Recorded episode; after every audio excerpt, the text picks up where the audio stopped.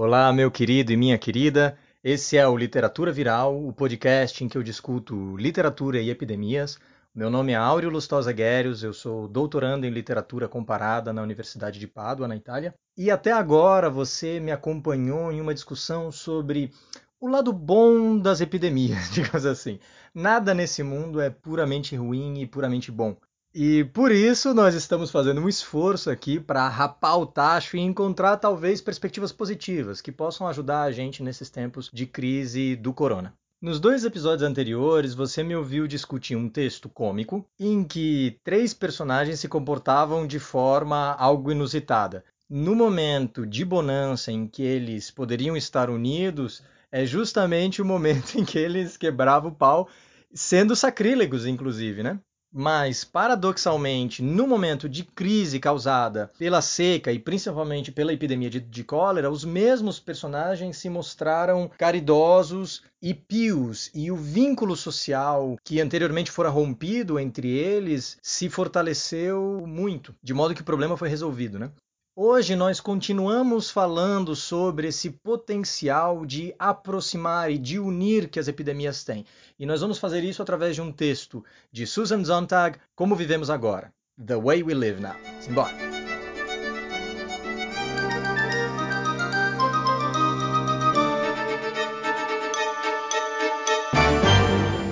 Pois é, senhoras e senhores, aqui estamos nós, seguimos em quarentena no dia 25 de março de 2020. E se você está me ouvindo agora, não precisa de uma bola de cristal para adivinhar que muito provavelmente você está em casa também. Pessoa sensata que você é. E uma vez que, no momento, o que me preocupa é discutir elementos positivos das epidemias, eu já vou começar com o que eu acho que vai ser uma contribuição de longo prazo dessa crise do corona. Quantos de nós estão trabalhando de casa, fazendo home office, trabalhando pela internet? E para quantos de nós isso era uma realidade há um mês atrás? A capacidade técnica para trabalhar pela internet já existe há muito tempo e ela, às vezes, tem custo zero. No entanto, isso não é muito aplicado no cenário de trabalho do Brasil, em grande medida por causa de barreiras culturais. A gente associa a ideia de trabalho a essa coisa de tem que ser torturante, tem que ser né, chefe chato, tem que ser uma coisa ruim, né? Se não for ruim, não é trabalho. E por isso, automaticamente, trabalhar de casa vira um oba-oba. Eu acho que não é injusto da minha parte dizer que essa é a ideologia dominante com respeito ao trabalho no Brasil. E mesmo empresas que são da área tecnológica, muitas vezes têm uma certa resistência a fazer home office. Essa ideologia que associa a ideia de trabalho à ideia de dor, de tortura, inclusive já está imbuída na etimologia da palavra. Porque a palavra trabalho vem do latim tripalium, que é, na verdade, um instrumento de tortura usado para torturar escravos mesmo na, na antiga Roma. É por isso que a palavra trabalho é usado em Homero, por exemplo, como sinônimo de sofrimento. Lembremos dos primeiros versos da Ilíada. Canta-me, ó musa, a cólera de Aquiles pelida, causa que foi de os aqueus sofrerem trabalhos sem conta. Os aqueus são os gregos, né? Então Aquiles foi a causa de os gregos terem sofrido trabalhos sem conta, ou seja, sofrimentos infinitos. Essa mesma conotação da palavra é o que sobrevive no trabalho de parto. Quando a mulher entra em trabalho de parto, ela começa a experimentar dor e, portanto, o trabalho de parto. Em italiano, a coisa também não é muito diferente, porque o termo é lavoro, que vem do latim labor, que quer dizer sim trabalho, mas também quer dizer esforço, fadiga, em alguns casos até doença. E a coisa não melhora muito não se a gente continua mudando de língua. Em alemão é Arbeit, que vem de uma palavra do indo-europeu que quer dizer órfão, e ele sobrevive em inglês na palavra orphan, e isso provavelmente indica algum tipo de servo ou de escravo de alguma maneira, porque uma criança órfã na antiguidade, né, provavelmente seria acolhida, talvez não de forma tão benéfica assim, e talvez escravizada. A mesma coisa acontece no russo. A palavra russa para trabalho é rabota, e que vem da raiz rab, que é escravo. Tanto que a palavra robot, robô, vem dessa raiz. Ela foi inventada por um escritor da República Tcheca chamado Karel Čapek, que escreveu uma peça de teatro em 1921 que se chama RUR, é uma sigla, e nessa peça ele cunha o termo robot, porque um cientista inventa robôs E aí ele nomeia os robôs de escravos. Então vejam como as palavras que a gente usa para se relacionar com essa prática de trabalhar é, são palavras que são algo obscuras, assim, algo obscuras. E se você tem um daqueles cachorrinhos robô que fica correndo pela casa, tu já pode olhar para ele de um modo um pouco diferente. E se ele não lavou a louça, pode reclamar. O X da questão é que falei, falei, mas o que eu quero dizer é que uma das coisas que eu acho que o corona vai trazer para a mentalidade relacionada ao trabalho no Brasil vai ser justamente a prática do home office. Ela, sem dúvida, vai se popularizar, porque ela está tendo que nascer agora do nada, né? Uh, na verdade, para tantas pessoas, o trabalho deve ter virado uma confusão sem fim, né? Tem gente aí que está mais perdido que pijama em lua de mel. No entanto, logo essa coisa vai se normalizar. E uma vez terminada a crise, dificilmente as coisas vão voltar efetivamente a ser como eram. Se você tiver que fazer aquele dia, poxa, eu tenho que ir para o médico fazer um home office, o teu chefe vai empolgar bem menos. Essa é uma das coisas que eu acho que o corona vai trazer de bom para gente. Áureo, o que isso tem a ver com literatura? Nada, no duro, né? Eu, eu citei Homero justamente para esconder, para esconder esse fato. E dito tudo isso, eu já posso entrar no tema do episódio de hoje, que é ninguém mais, ninguém menos que Susan Sontag, uma intelectual que tem assim a estatura do Monte Everest, provavelmente. Até agora, você tem me ouvido falar muito pouco da biografia dos escritores. E eu faço isso de propósito. Isso pode ser um pouco surpreendente para alguns de vocês, porque a forma como a gente estuda literatura no ensino médio e a forma como a gente discute literatura na esfera pública, em enorme parte é imbuída de biografismo. Como se estudar Brás Cubas na realidade significasse ter que aprender a biografia do Machado de Assis de trás para frente para eu conseguir entender as mensagens cifradas que estão lá dentro essa insistência sobre biografismo é uma coisa típica do, da forma como a literatura era tratada no século XIX. E na academia, ela foi largamente abandonada. Ela é uma possibilidade de estudo da literatura e que se faz em alguns contextos, em alguns casos. Mas ela certamente não é a forma de se aproximar da literatura e nem a mais interessante, ou a mais produtiva, ou a mais reveladora. Biografismo tem a sua relevância? É, até que tem até que tem. Mas ele é essencial, é uma condição sine qua non para que exista interpretação literária? Não. E a prova viva disso é que a base, ou uma das colunas vertebrais do cânone ocidental, cânone, que é esse conjunto de trabalhos que nós consideramos obras-primas, né, trabalhos de enorme qualidade, uma das colunas dorsais do cânone literário é o Homero, que escreveu dois poemas gigantescos e maravilhosos, a Ilíada e a Odisseia, e cuja vida a gente ignora completamente. A gente não sabe nem se ele era uma pessoa ou um grupo de pessoas. A gente não sabe absolutamente nada sobre o Homero. Se a interpretação de um texto literário depende da vida do autor, Fudeu, fudeu, vai lá na Federal, fecha o curso de clássicas, é, manda todo mundo pastar, porque acabou, não tem mais o que falar de Homero. Opa, menos um livro na minha estante que eu não tenho que ler. Ó, tem gente que vai até ficar feliz com essa notícia aí. No entanto, dessa vez eu não posso me esquivar. Eu não posso me esquivar de falar um pouco de biografia, porque a Zontag é uma espécie de intelectual algo rara e que, na minha opinião, merece muito respeito e emulação. A Zontag realmente é um exemplo a ser seguido, assim. Então há três coisas que eu acho que são essenciais na hora da gente pensar sobre a Zontag e a obra dela. A primeira é o trabalho de ensaística da autora. O que é um ensaio? Um ensaio é uma forma de discussão filosófica que foi inventada pelo Montaigne, né, um filósofo francês de 1500 e pedrada. O ensaio é então uma tipologia textual ele é um texto argumentativo, mas que não necessariamente segue uma linha de argumentação rígida, taciturna, de talvez um artigo científico.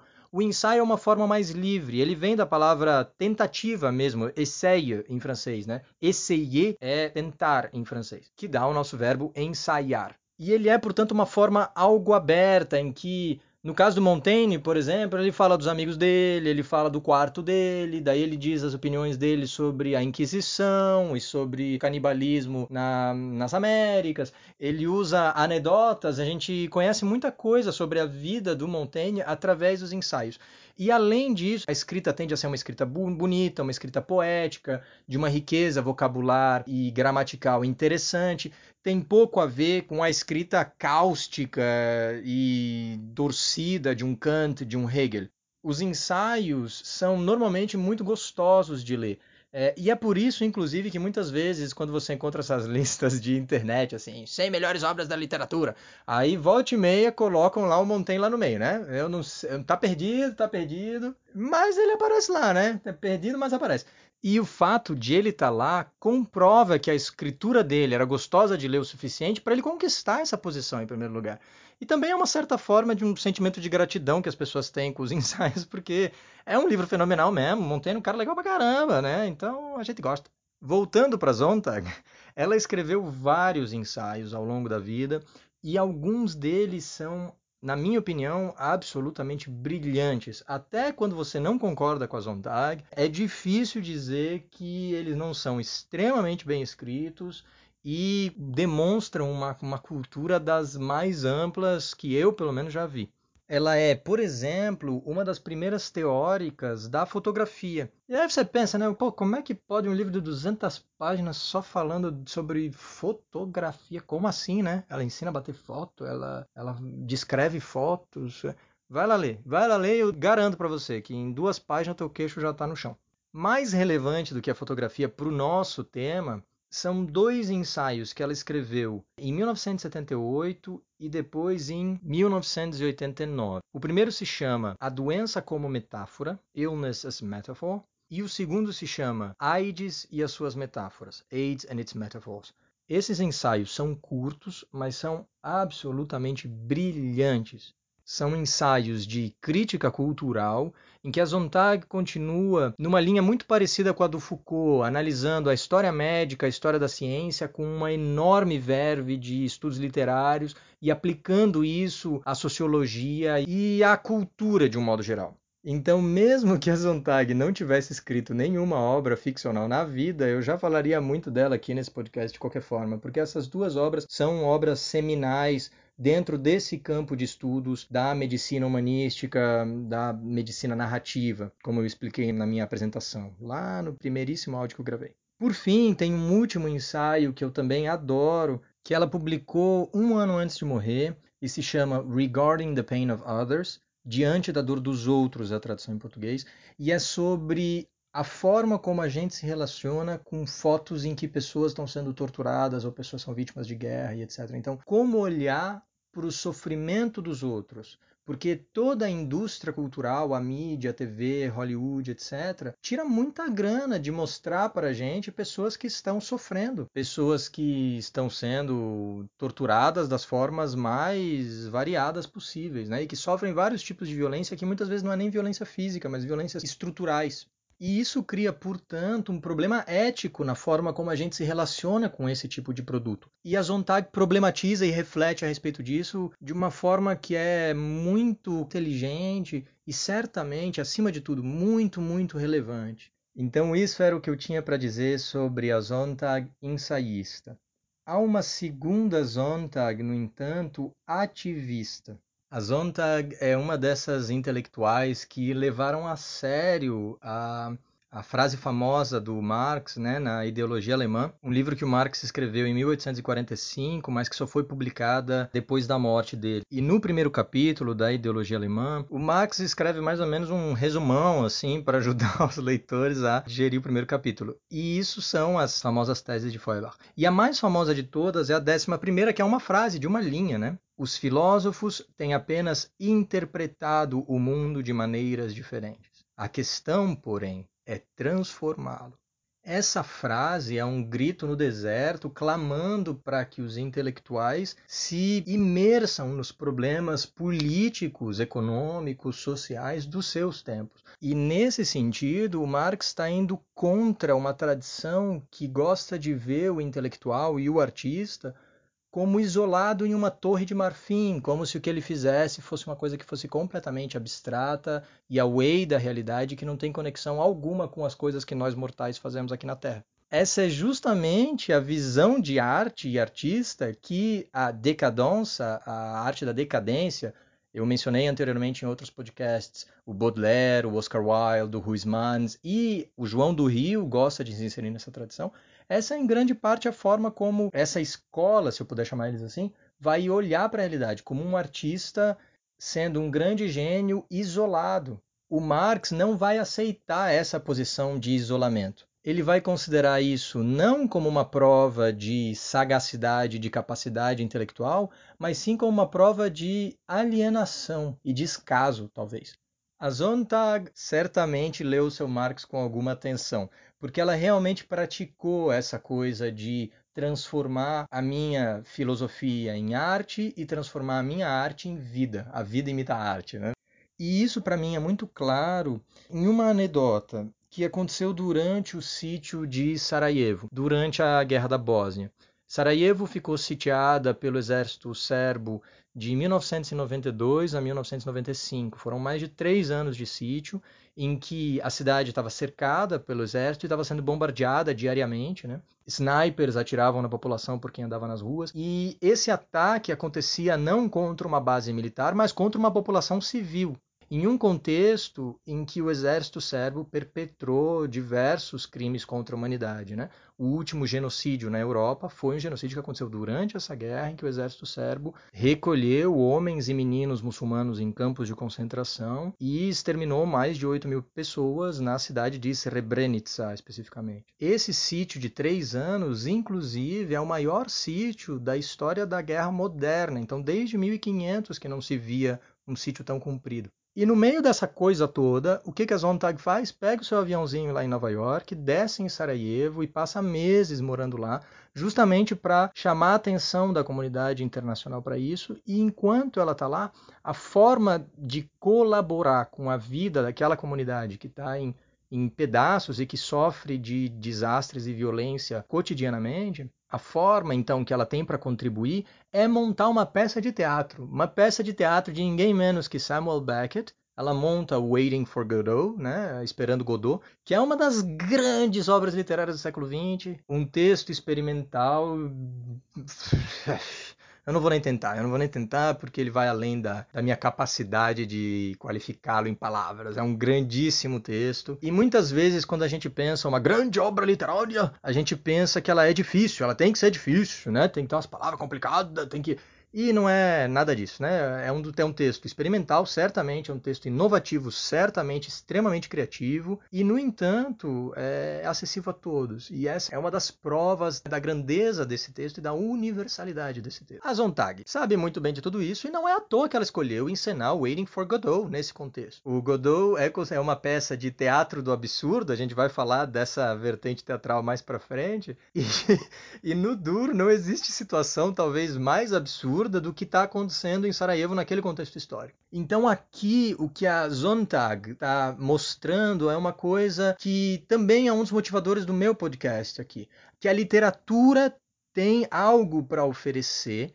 em momentos de crise, em momentos de medo, em momentos de angústia, que a gente talvez não encontre em outros lugares. A literatura não tem as respostas, a literatura tem as perguntas. E talvez isso ajude a gente a lidar com a situação que a gente está vivendo.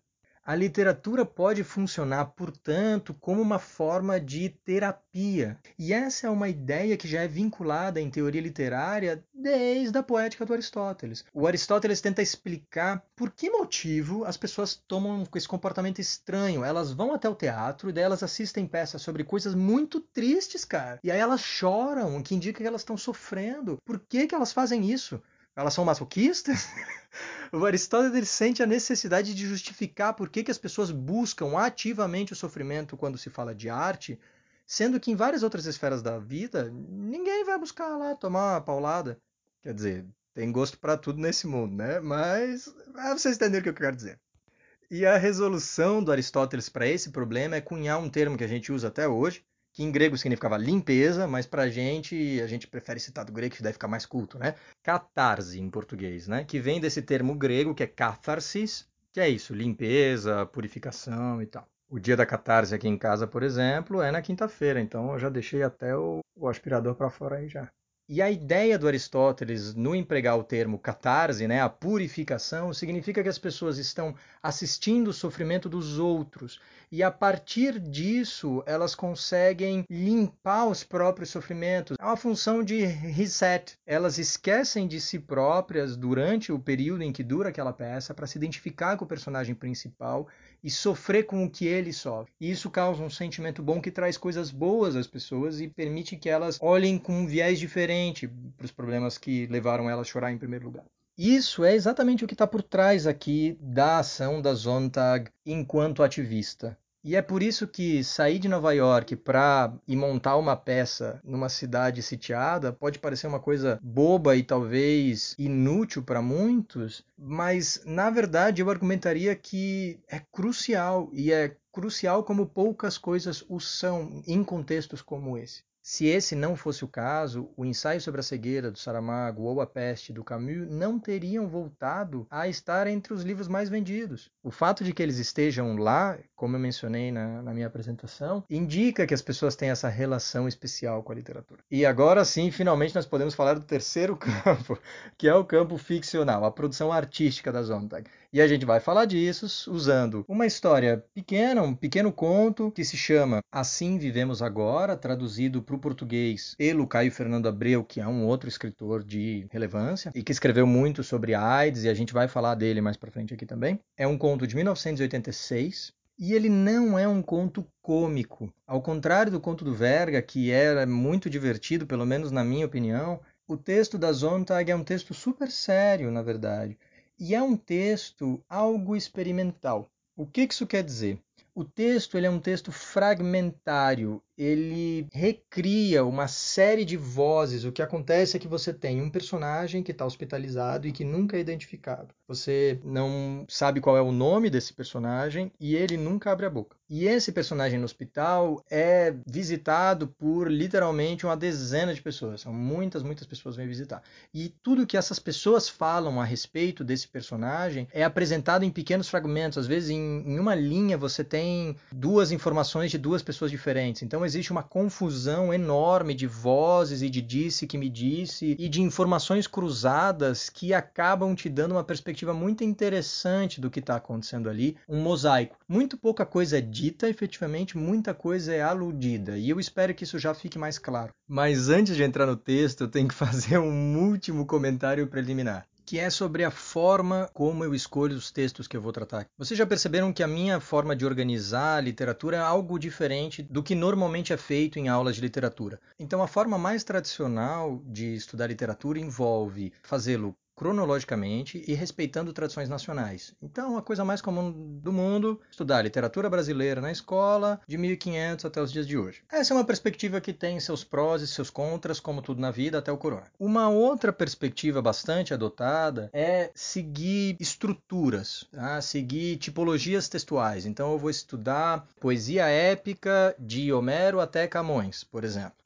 Esse método é particularmente usado, por exemplo, para estudar textos teatrais. Né? É bem comum a gente ver cursos de história do teatro, por exemplo, em que se fale de, sei lá, Shakespeare, depois é, Racine, Molière, sei lá, expressionismo alemão e etc. Assim como a vertente anterior tem os seus prós e os seus contras, enquanto a vertente cronológica, bastante imbuída de biografismo e que respeita normalmente tradições nacionais, é mais praticada no, no, ensino médio, né? essa forma de organização mais estrutural é bastante praticada nas universidades, juntamente com todos os outros métodos, na realidade, todos eles em alguma medida encontram espaço dentro da, da universidade. A universidade é um, um ambiente polifônico. Né?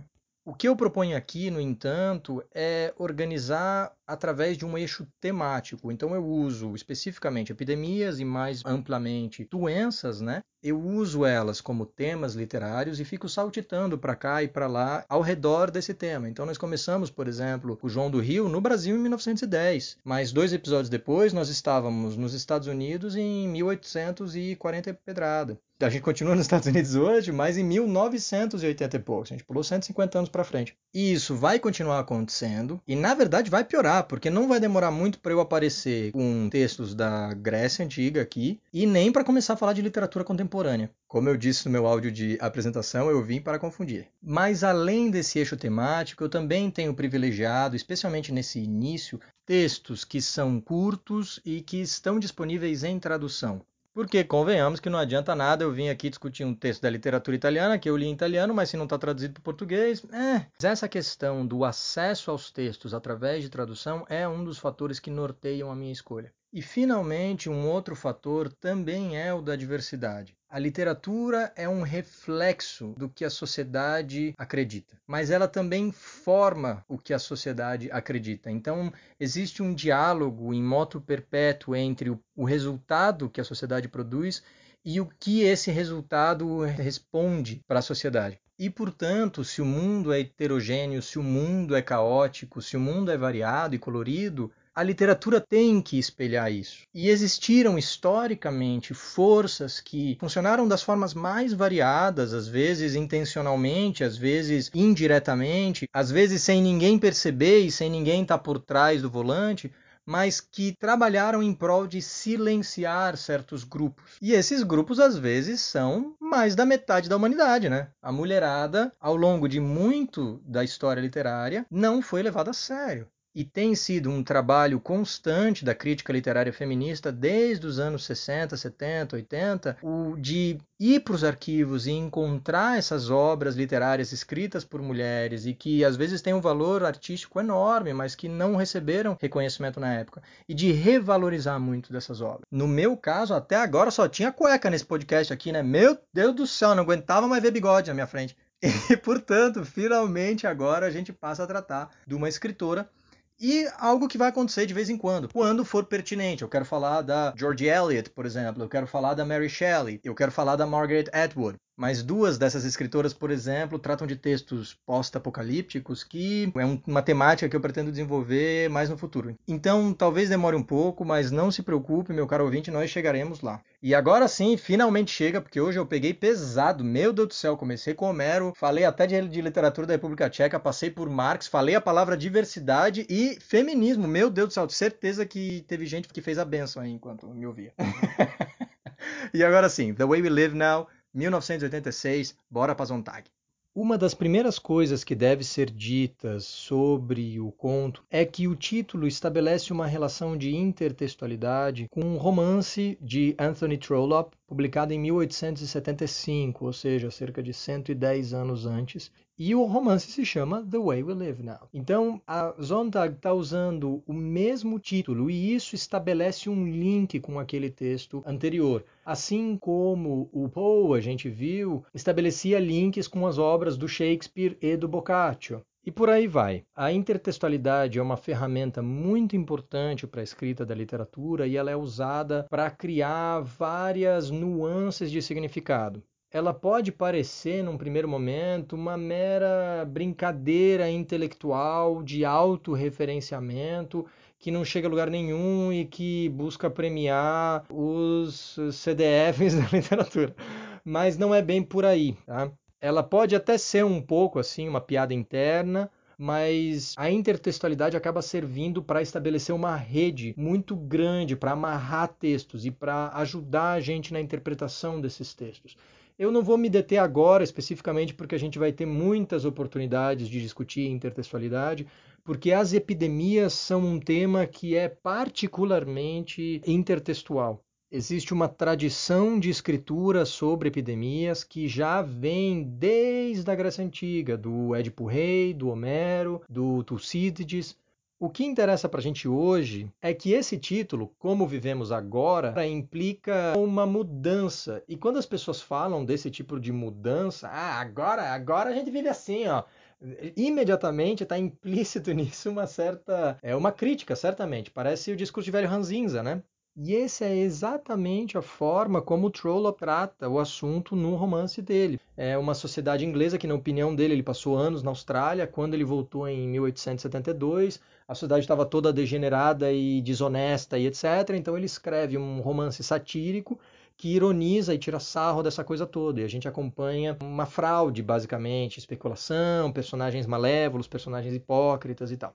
Então, no usar esse título, a Zontag já vai estar tá atraindo essa ideia de derrocada, né? de, de urgência e de uma crise, de uma situação que precisa ser gerenciada. No entanto, essa impressão é uma impressão algo ilusória, porque o tom é um tom bastante positivo, na verdade, e que se ambienta durante a crise da AIDS, que foi a grande pandemia do final do século XX, né? que apareceu em meados dos anos 70, que também era uma doença nova, que também é um vírus, que também é uma zoonose, e que é um problema até hoje, né? As terapias, o tratamento da AIDS fez enorme progresso, mas ainda assim hoje são 37,9 milhões de pessoas vivendo com HIV, segundo os dados de 2018 da Organização Mundial de Saúde, e nesse ano morreram 770 mil pessoas em consequência da ação do vírus, né? Eu não vou tratar especificamente de AIDS aqui, porque a gente vai ter outras oportunidades. E ela é uma pandemia extremamente importante, porque ela veio para ressignificar muitas das tendências culturais do, do século XX. E ela é, de certa forma, um paradigma do que está acontecendo agora também. A reação ao corona é algo parecida, mas também claramente algo diferente da pandemia de AIDS, porque ela tem as, as suas especificidades, né? Mas os paralelos são muito interessantes, porque num primeiro momento não se sabia o que causava a doença, não se sabia como se podia prevenir a doença, depois se sabia como se podia prevenir, mas não existia nada que a gente pudesse fazer a respeito. Algo muito parecido com o que acontece hoje com a situação do corona, né? A gente sabe quais são os grupos de risco, a gente sabe mais ou menos a prevenção, que deve ser as atitudes que devem ser tomadas, mas ainda assim não há tanto que possa ser feito. E o que acontece? No conto, como eu mencionei anteriormente, ele é fragmentar, então a gente acompanha todas as vozes dessas personagens que estão visitando um amigo doente no hospital. E uma coisa que é necessário salientar e que é muito interessante do conto é que ele é publicado ao longo dos anos 80, quando a pandemia era uma realidade, estava em expansão, inclusive, né? Mas o que é interessante é que, como o leitor da Zontag identifica imediatamente o que está acontecendo, ela nunca menciona, o nome da, da doença não aparece, o nome do vírus não aparece. O que aparecem são pequenos detalhes marginais que permitem a gente identificar o que está acontecendo. E como eu mencionei anteriormente, esses detalhes marginais nos são entregues através de um, uma série de fragmentos. Eu não vou ler muitos trechos por causa dessa fragmentariedade do texto. Mas é importante dizer que vejam como é interessante que a técnica narrativa replica um cenário que está acontecendo em momentos de pandemia. Você tem dezenas, centenas, milhares de vozes e opiniões circulando, né? Justamente porque não existe ainda uma verdade científica estabelecida. Então você tem uma enorme heterogeneidade, né? E ao adotar essa forma de escrita fragmentária, a Zontag vai replicar na superfície do texto todas essas vozes e opiniões. Então, esse zoológico que está acontecendo durante as visitas ao hospital também aparece na superfície do texto, de forma que tu pode experimentar aí uma certa, em uma certa medida essa confusão de vozes. O texto quer soar dessa forma. No início, ele só estava perdendo um pouco de peso. Ele se sentiu só um pouco doente, disse Max para Ellen. E ele não marcou uma consulta com um doutor, de acordo com Greg, porque ele estava tentando continuar trabalhando mais ou menos no mesmo ritmo. Mas ele sim parou de fumar, a Tânia disse, o que sugere que ele estava assustado, mas também que ele queria, mais do que ele conseguia, ser saudável ou mais saudável. Ou talvez só ganhar uns quilos, disse Orson, porque, pelo que ele disse, Tânia continuou continuou, que ele esperava poder continuar escalando as paredes, não é isso que as pessoas dizem? E descobriu, para sua surpresa, que ele não sentiu nenhuma falta dos cigarros e adorou a sensação de que os seus pulmões fossem livres de dor pela primeira vez em anos. Esse é o final da primeira frase. Então vejam como ela é confusa e como ela tem um apelo à oralidade. Existem pequenos detalhes assim da coloquialidade desse texto que demonstram esse interesse de ser quase que uma fotografia não posada, em que as pessoas não saibam que elas estão sendo fotografadas. É como se o conto quisesse mostrar pra gente um pequeno trecho da vida de alguma pessoa, mas um pouco aceleradinho, assim, sabe? E conforme você vai lendo essa confusão, as coisas começam a fazer sentido, né?